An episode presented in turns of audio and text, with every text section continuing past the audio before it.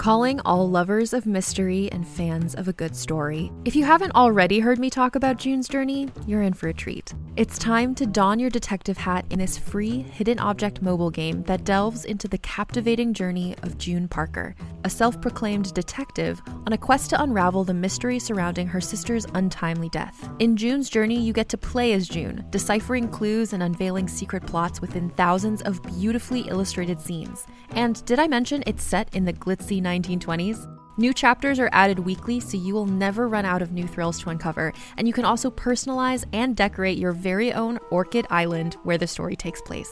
How sharp are your detective skills? Find out when you download June's Journey on your Android or iOS device, or play online via Facebook Games. Your detective journey awaits.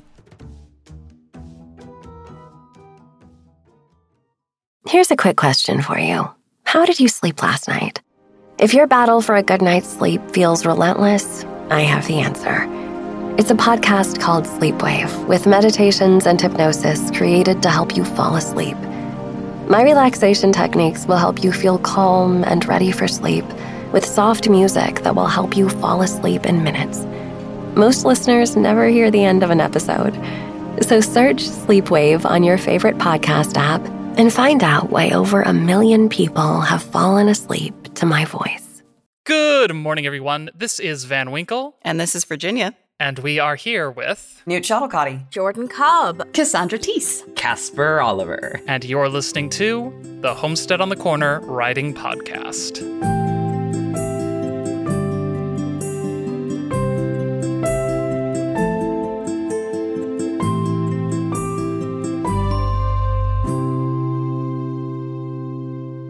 Right, well, let's get into it. So, our first question is about your background as a writer. Do you do it because of work, education, a hobby? How'd you get started? Yeah, so I I don't know if you can tell about the everything, but I come from a theater background. um, I got my start in high school. I was in my freshman year when I first started writing for audio fiction. And the first time that I ever wrote anything that was not audio fiction based was my junior year, uh, which is when I wrote my first play. But I got into writing for audio fiction specifically was because uh, it was about 2016, 2017. There was, and still is, uh, to some extent, a really, really low barrier to entry into publication for the industry. I lived in Ohio, so I had literally nothing else to do uh, but go to Target and contribute to the opioid crisis two things that there are to do in Ohio, unfortunately. and I got a bunch of the kids in my theater program at my high school together. We made a show. It's called Inkworm. But that is sort of how I learned to write through the medium of audio fiction mainly. So it has definitely influenced just how I make my scripts, how I design characters and scenarios and and just about everything. But it also really got me into the habit of writing character first, since audio fiction, I think, is such a character driven medium. It's the thing that you hear the most. I'm, I'm someone who pays really, really close attention to dialogue. Um, I've I was the kind of person growing up who, whenever I read fan fiction, I would immediately notice if the characters were not talking in the very specific way that they talked in that medium because of stuff like word choice and use of contractions and how long they spoke, stuff like that. Stuff that is stuff that you can really perceive easily when you work in audio fiction because again so much detail is communicated through how these characters talk the words that they choose the way that they speak the mm-hmm. length of time that they spend speaking when they're with other people. Do they talk first? It's all this kind of stuff that i'm just used to picking up. Like many writers, I got started through fan fiction, actually. Um, I started writing in seventh grade uh, when my cousin introduced me to fan fiction, and she was very into Naruto. And I read a couple fics, and I was like, I could write this, having never watched Naruto in my entire life. oh, incredible. Yeah. Uh, and then people were like, wow, uh, you're really good at this. And, you know, you got these characters just right. And I was like, hmm, maybe I should start watching the show for like actual real character inspiration. It was like fan fiction of other fan uh, fiction. Uh, truly, just oh. absolutely bonkers. Um, but that's where I, I started writing. Um, and then once I got to college, um, I actually got a minor in in creative writing as well because I really just fell in love with uh, prose initially, and I switched to writing audio fiction uh, my senior year of of college. Um, I was taking a voiceover course, and this is a little embarrassing, but during the voiceover class, I was thinking about one of the uh, script writing courses that I had to take. Uh, and I was like, oh God, what am I going to do for this thing? Uh, and I came up with an idea for the script, and I went, huh, you know, I'm I'm sort of learning how to do voiceover. I've been listening to fiction podcasts for a solid year now, and I grew up on audiobooks. I could probably make one of these. And that's how I transitioned into writing audio drama. Yeah, I mean, I think I started writing, you know, as a, as a kid, just kind of making up stories a lot, the way that I think most writers sort of do. Um, just kind of, I remember when we got a computer and uh, I discovered Microsoft Word as a program and was like, there's a place where you can just write things down. It was extremely exciting. um, and yeah, then I came to playwriting, which is my main sort of form that I work in. Uh, when I was in kind of beginning of university, I started writing some plays, uh, and I wrote my first play um, and produced it with my theatre company when we made our theatre company um, in 2013, 10 years ago, uh, when I was 20. Um, so that was my first play, which was a, a musical co-written with my friend Bruno, who's a composer. Oh, nice. and then yeah, from that point onwards, I've just sort of kept writing, uh, and then branched out into some other sort of forms. So done a little bit of stuff for TV, and then, as you guys know, done some audio drama as well, which kind of feel like sister forms to um, script writing. I did like some dabbling in short fiction and poetry, but um, yeah, writing, I guess, script forms is really mm. the hmm. thing that I most love growing up, I've always been a storyteller, and it was a mixture of just kind of creating stories and verbally telling them to my friends or to my younger cousins. And as someone who's always loved, like, it, it kind of started with anime and manga, and then into video games, and then into TV shows, like outside of anime. Um, and I, I'll admit, I never saw myself doing script writing. Uh, my beginning with writing was actually more novel esque style, um, but I always struggled with it. And so I was like, well, I like to write, but I'm not great at it. And then one day I was like, you know what? I want to make this podcast. I'll just write it. And I started script writing. I'm like, aha, here we go. Um, a lot easier. It's very different, and I'm still learning. Like that, that aha is not me saying I am a fantastic scriptwriter. It's more that this is far more rewarding. Mm. Um, my experiences with like college has been a theater major, uh, and I didn't get around to script writing classes before quarantine made me back out of college for a bit. Um, someday, I hope. Uh, but yeah, and now I do a lot of writing, whether it's for zines or podcast scripts or TTRPGs, and it's really fun. I just needed to branch out of that novel style writing to learn that that wasn't the only option for hmm. writing. Yeah, I mean, uh, my uh, script writing uh, history background comes from working on writing um, scripts uh, writing monologues it, eh, through high school for my theater class, uh, mm. and then I'm a I'm a theater major originally. Um, so you know, constantly going over scripts and screenplays just for mm-hmm. class, and then having to also write them because my uh, my degree was very focused on like we're going to teach you how to say the words but you also need to know who you are as an artist and that involves working on your own pieces and writing things for yourself um, they wanted to give us a very whole whole world view of what theater is so that you don't walk out on stage and think like I'm the most important person in the entire uh. world ah. because I'm the actor and I'm standing under the spotlight.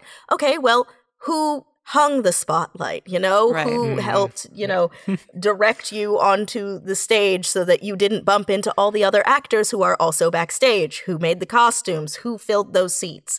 Um, mm-hmm. it's you have to know where you stand in all projects. Um, so yeah, they were they were very big on also teaching us um, to to find our own voice, both when we're speaking, but also when we're writing. Uh, so mm. that's where that's where that comes from for me. So, what's the story that made you want to be a writer, and why did it make you want to be a writer? I'm about to put my legal name on blast so hard, and I do this every time, but it's fine. Uh, Pacific Rim. I paid two hundred dollars to the state of Ohio to name myself after the little scientist from Pacific Rim, oh and that's gonna follow me for the rest of my career. But I watched Pacific Rim my sophomore year of high school when I was sixteen years old, and it was the first time that I'd ever seen a a movie that was big and colorful, and all of the characters just flew off of the screen. Mm-hmm. But also, it told a story about the power of humanity and was deeply anti-individualist and it was cool and it invented the freaking Mako Mori test and every single person was necessary to this story and it taught me that you can do these big fun I hesitate to say self indulgent because everything in that film feels so necessary, but also it's just so fun that I can't imagine it wasn't at least a little bit for everyone. Yeah. Stories that still have heart and meaning and powerful themes and important things to say about us as people. Um, so much so that when I was picking out a you know a name for myself, I was like, okay, well, this character specifically from this story has changed me very deeply as a person um, and I, I want that to kind of be by, be my keystone for the rest of my life um, because I'm someone Wow. who believes that that names are are a very powerful thing. I don't know if you can tell uh, by the fact that I'm writing a religious fantasy show right now, but definitely Pacific Rim is the thing that that really codified my thesis as a writer, which is tell your story, make sure that it's important, make sure that it mm. has something powerful to say, but never ever forget to have fun.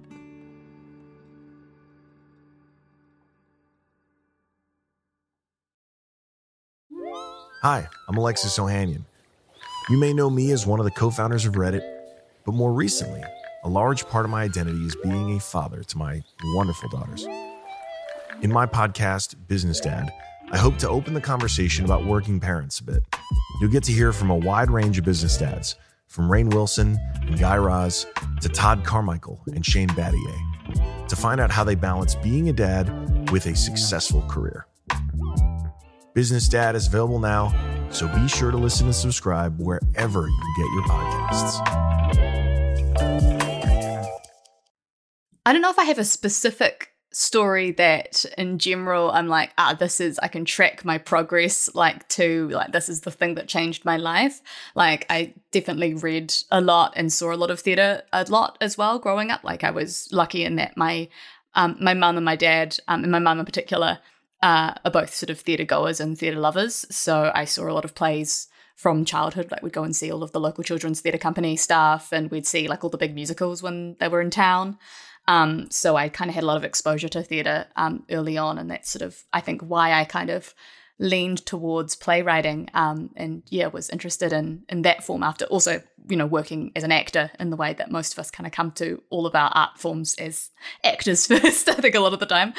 Um, but yeah i can say that i the, the earliest documented piece of writing from me i can find i think when i was about four i have a sequel to the story of ping which is a uh, picture book. Um, it's a classic. I think it's from probably like the 60s. I think it's like my dad had a copy and then he read it to me when I was a child, which is about a duck called Ping who is Oh. uh, he's got wants to go on the boat, but the uh, the he goes to feed and the farmer's like taking them around to different places to feed, and then Ping doesn't want to be the last duck on the boat because the last duck on the boat always gets a smack on the bum, uh, and so he has he escapes and goes on an adventure. Um, and so I wrote a small story, which I've got a terribly spelled uh, story about how Ping went to Malaysia and met a panda bear. Um, Oh. and it starts and then it ends like halfway through because I ran out of energy, steam, or ideas. And it just, Oh my it just becomes that scribble of when kids like when you're pretending to do writing, and it's just like. Yeah. so it's the beginning of a story, and then it's just like, oh, fill a language. We'll just fill the end, and it will make sense. It's like when writers put parentheses like insert joke about this here, only Yeah. it's the four this year old needs to come, version. come. Like, all to come. uh, yeah. Insert Act Two. Um, yeah. I can't remember where I found it. It's somewhere in my parents' house somewhere. Um, but it's in my like book of, you know, stories and writings and, you know, the drawings collections that you have at age like four or five. yeah, That's yeah. precious. Yeah, there's a few. Um, one of them was like many queer horror podcasters. One of them was Welcome to Night Vale. Mm. Um, that that was kind of my one of my introductory podcasts, and it was like one of the first times I saw a canonically queer character with queer joy. Mm. That wasn't just queer angst. Yeah. Um, and so that was very influential for me, and just it was the first time I saw that casual diversity Mm. You know, where and growing up in like small rural middle like Midwest America, I was not used to seeing that and that inspired me to push myself as a writer and like no I need to learn more about experiences outside of myself because these stories deserve to be represented. Um and then kind of took a little bit of a backseat and then it was something about the SCP website mm. where people would make these like kind of fake uh, anomalies and kind of cryptid esque things, and that's actually kind of where Jar of Rebuke started was an SCP OC. Um, I see. That makes sense. yeah, Jared was an SCP investigator, and then I was like, hold on. I could make this like a Midwestern Gothic because as someone who grew up in the Midwest, there's not a lot of like there's Southern Gothic and then there's like Pacific Northwest Gothic, mm-hmm. but the Midwest is just as eerie and creepy. Yeah. Uh, and has the, I mean, Unwell is huge for a reason, you know? Mm, yeah. Um, and I mention Unwell all the time. Need to listen to it. It's on my list. This is me talking to myself, holding me accountable. Um, so I, I would mostly say Welcome to Night Vale and the SCP Foundation wiki really pushed mm-hmm. me to write the way that I am writing now. Uh, as a kid, I was mostly inspired by like you know the series that shan't be named and the Twilight series and like other books that like kids my age were reading. Um, and but again, I struggled with that format of writing, and so I mm-hmm. come to this, and it's like ah, yeah. Also, I want to give a shout out to creepypastas. Um, mm. I'm not super into them anymore. just grew out of it. But getting into creepypastas did also inspire me to actually try writing horror myself. Mm. I'm I'm a weenie.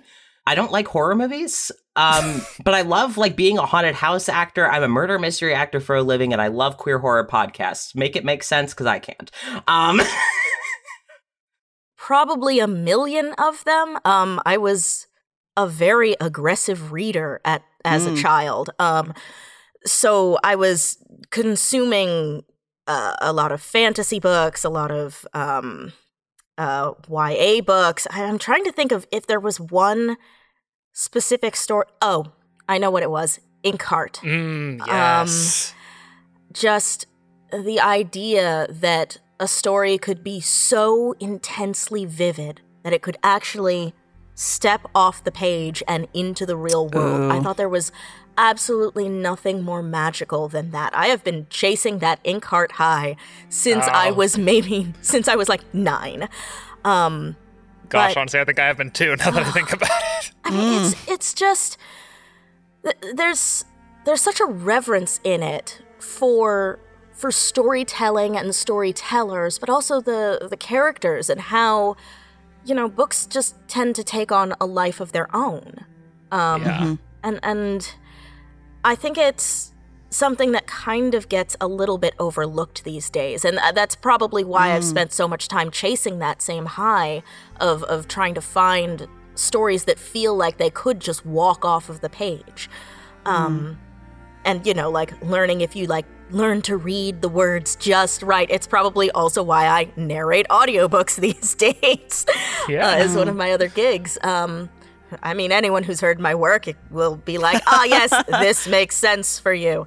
Um, but it's probably why I liked it so much is that it's it's a it's a book aimed at young adults that doesn't shy away from the adult side mm, of yeah. you know how life and reality and how fantasy stories kind of work that you know mm. it's not always smiles and rainbows and elves and happy endings sometimes things are dark and scary but you push through them and ideally, you can find something deeply beautiful on the other side, even if that has to come with the bittersweet. I am the kind of person that usually likes to begin with the end in mind. Mm-hmm. Um, I have the very last scene of Where the Stars Fell written somewhere in my Google Drive right now, and it will probably not change very much. um, because I come from the person who was deeply influenced by Gravity Falls school of mm. I like to put little details, bits of foreshadowing, bits of dramatic irony, clues, etc. throughout the entirety of my story. Um, there's a plot beat in the either second to last or last episode of the entire show that has been foreshadowed multiple times the entirety of where the stars fell. No one has caught on to it yet, but it makes the re-listen value, which is something that I'm also really passionate about when consuming mm. media, very, very cool. Because I firmly think that if spoiling the twist of a movie makes that movie worse or unwatchable to you, um, then the writer has not done their job. And I yep. also think that if knowing what's going to happen makes the movie less fun, then also the writer has not done their job. Because a good mystery story, like for example, Knives Out, knowing what's going to happen and being able to watch multiple times and pick up all of those clues and those little things that maybe didn't make sense the first time but now do that's so much fun and it gives the the reader or the listener or the viewer or whatever such a sense of deeper engagement and interest in the story because it makes you feel like you just got a little bit smarter with all of the things that you can now see because you have this information. So I I very much try to begin with the end in mind. For me, the things that inspire me are less intellectual and more sort of like emotional choices, more about like, yeah, people in particular moments of emotion in their lives. Um, and that's something that I'm kind of interested in. I feel like I, I write, it's quite interesting. I, I look back on my work and I, I don't write too many things with villains in them. Um, mm. which is really interesting. Not because I have, and I have written some villains and I've really enjoyed writing them, um, but I think I, I feel like I, I take a lot of investment in my characters. I really fall in love with my characters as a writer. Um, and I, I kind of don't hold them at an arm's length. I really sort of like try to think about their psychology and like, you know, it's often the sort of sense of like, oh, this poor person. um, not because I'm like, oh, I'm putting them in this terrible situation, but just like I sort of see their full psychology. I'm like looking at this, you know, character and going like, oh, this is the the thing they've always needed to do, but they've never been able to do for themselves, or like what sort of central um yeah, that I, I try to sort of think about them until they feel like a person in my head, till they feel like a three dimensional character um, mm. that has like an, their own narrative arc when I'm starting from like, okay, I have a sort of idea of a thing, like an event or a situation, and then I want to explore lots of different characters' thoughts around it. I think just as you live inside them for a really long time, um, it gets harder to see anybody as a villain. like, I don't know. I think, um, mm. yeah, maybe it's, mm-hmm. um, yeah, maybe it's the sort of, just the sort of type of story that I'm trying to write. Um, I, I sort yeah. of get, yeah, got so so lost in sort of exploring them and feeling empathy for them. I don't know, I love like one of the big books that really um I guess did change my life really sort of was uh, a fundamental part of my childhood is A Tree Grows in Brooklyn. Um, I just really love that book. I read it when I was, it was one of those, um, I got it as a birthday present when I was 11. And it's like the girl, Francie, in the book is 11 at the beginning of the book, and it flashes back to before her birth and all the way till she's an adult leaving home. Um, and it's set in, yeah, the turn of the century, turn of the 20th century. Um, mm back in, in Brooklyn, New York. Uh, and it was just really like the way that that book, it's got this kind of omniscient third person narrator um, in that you can see inside Francie's head, but you can also see inside her mother's head and her father's head and her brother's head and her grandmother and the people across the street. And you get this real mm. beautiful depiction of like a community. Um, and I think it's one of those books that's just stuck with me so much because I will just remember things from it, like little like snippets from it will just come into my mind and I will be reminded of stuff from this book. Um, and I think what's beautiful about it is that it is, yeah, this this coming of age story. And like, even though there are some people who are like bad in it, um, it's so interesting seeing everyone's perspectives and also how people can be at odds with each other, but both wanting the best thing and just mm-hmm. and being incorrect yeah. about what's the best way to, to get there. Um, and yeah, I think it's it's so beautifully empathetic. It's such a humanitarian book. Um, it's, it's mm. truly wonderful. It's lovely. My favorite video games of all time are all horror games. American McGee's Alice, Alice Madness Returns, Off by Mortis Ghost. All of these are horror games, but they aren't made to scare you like games like Dead Space and stuff. Um, mm. It's to make you think about like identity and you know how we treat victims of crimes and Mhm. how we perceive you know the actions of others and as someone who's neurodiverse and I say proudly, more in the sense of I'm not ashamed of it. Um, like clinically psychotic, seeing a well done psychotic character like Alice Liddell Mm. was formative for me to be like, I can be the hero. Mm. I don't have to be the killer because I don't want to hurt anybody. In fact, I'm more scared of being hurt. Uh, And you know, and it's like I can so seeing myself as the hero in a horror sphere was like I'm not a terrible person because I see things that aren't there. That's you know? super cool. Yeah. Yeah. Yeah. So th- that's one of the cool things that can be done with horror. And also, queer history and horror has huge overlaps because for years it was the only genre we were allowed to openly be in. Mm-hmm. Yeah. Yeah, because it was kind of transgressive by nature, and Mhm. yeah, yeah, Or like Hal- Halloween being the only day that like trans and gay people could just go dress whatever they wanted to and nobody Mhm. could say anything. Yeah. Yeah.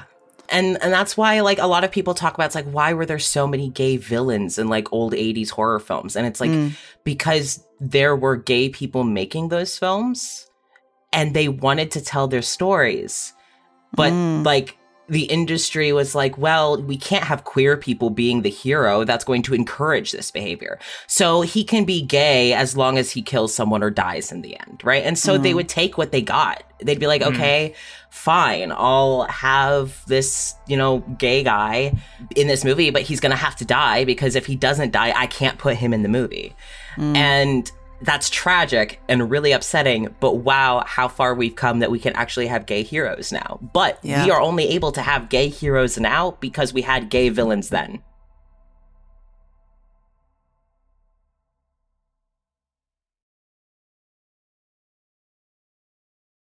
I mean, I'm very lucky in that I started working in this industry years before the pandemic started. So Mhm. When the stuff hit and I decided that I wanted to start making like an actual proper effort to build a career here, I already had that foundation. I already had a bunch of people who knew my name, who knew my work and and who were like aware of a thing I did in high school? What? don't do that. No. Look into the light and don't blink. Um, but I mean, I also think that a lot of it came from the fact that I am I consider myself a very driven person. Mhm. Um and I just had so much freaking free time on my hands because I was just sitting in my dorm all day. All my classes were pretty much online. Mm. Um, so for the first year of college, it was just like, okay, let me just throw myself into my work because that's the only way I'm going to get to talk to people. Yeah. Um, and then as I got into my second year and now my third year here, which is my last year, um, because something something the only other thing to do in Ohio is take a lot of AP classes. Um, I was able to start like recording in person with all of the people on campus that I had cast and Mm. when a bunch of my actors pulled me into the theater program because they told the heads of it that they had a sound designer friend. Um, and as will happen in theater, um, their ears perked up and they went, "Ooh, a sound designer! Fresh Come meat." into this audio booth real quick. Do not mind the bricks. Anyway, um, you're gonna do all our stuff now." yep, yep. That that's how I got that's how I got pulled into the theater program in Mammoth, and that's how I met Virginia and most Yeah. of my actors as well. Yeah. Um, Um, but I hadn't really done much sound design for theater um, until I got to that point. I had always primarily been an actor or a director or a writer. Mhm. Um, and getting back into theater, being able to get back into that creative space um, was really what actually gave me the college experience that I had really been wanting Mm. because it's so communal. You're working with other people, you're working with a lot of different personalities. And it also meant that like I was seeing other human beings every single day and not just like my internet friends and also my colleagues. Um, because I've always sort of struggled a little bit with Newt, who my friends know, and who the people outside of work know me as, and then the Newt that I am in professional spaces. Because when you start out very young, you sort of have to take on a more adult persona to, Mhm. let's be real, be taken seriously. And as I as I have gotten closer to graduating and as I have sort of had to combine those two things now that I am going out into the world um and so much of this stuff will be in person now it's been very very good to have a space where I can just like be a silly, dumb college student and hang Mm. out with my friends and not have to think about like, Yeah. oh, am I going to get taken less seriously and be seen as like just some dumb kid by the people that I work with if I talk my age and act my age? So having this space in college to get to slowly bring those two things together while also just having friends that know me as the person that I am when I wake up and and and go to rehearsal has been so nice. And it's also lovely to just be able to write for people that I see every single day. Like one episode that I just got out of a session today has like six, no, five different inside jokes between me and, and one of my friends who's also an actor in the program that could be cut in a professional Mm. setting. Right. But I love having them there. I love the fact that I now have two pieces of art to my name that are little time capsules of who I Mhm. was at incredibly important stages in your life. Yeah. Um Yeah. so yeah, it's been weird. Um it's been having to do a lot of self-discovery in a vacuum, but I think that at the end of the day I'm glad that I got to meet the people that I did and make the connections that I did and and grow my career as I did. It's certainly nice to have a job straight out of college, I'll tell you that. yeah. Oh my gosh. Sounds nice. An established one. I wouldn't know. it's also one of those things that I've noticed like a lot of theater kids they go into theater um either one of two ways the misguided view that this will make you rich and famous I am Mhm. so sorry if you're listening to this. It, it, it no, I, you have been fooled by the American dream. Reread The Great Gatsby and see how that went for them. Second, um, a lot of theater kids will go into it because they want to perform, they want to tell stories, they want to create.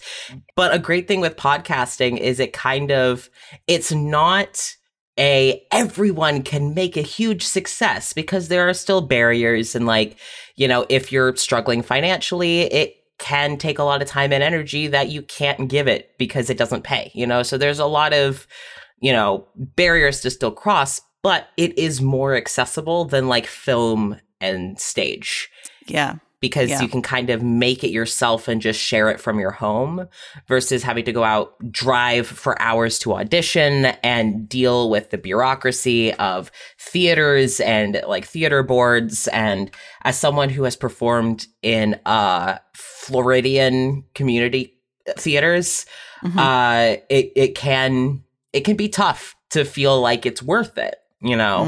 Mm. Um, so it's really cool to see like all these theater kids being like, damn it, I spent all this money on an education. Fine, I'm gonna go put some use to it. I'm gonna make a podcast. Well, awesome. Thank you so much, Casper. It has been a delight to talk with you about all this. And uh, yeah, hope everyone goes and checks out Jar of Rebuke and all the other amazing stuff you do. Take care of yourself, everyone. We'll see you soon. I'm Van Winkle, And I'm Virginia. and you're listening to Homestead on the Corner.